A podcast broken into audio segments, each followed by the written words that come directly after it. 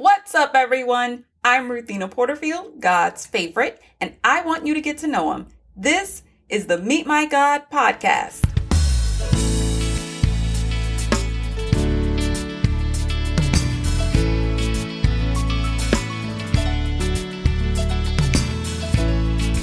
Today we meet God in Daniel chapter 5, verses 13 through 16. Some skills are invaluable. If used humbly and correctly, God's gifts will place you in places and positions you never dreamed. As the unique individual God created you to be, you have an ability to do something in a way others cannot. In this passage, we see that people will hear about your gifts.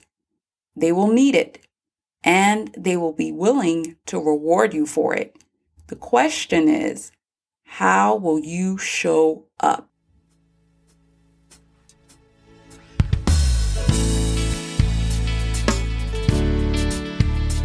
Thank you for listening to the Meet My God podcast, but don't forget to spend time with Him on your own.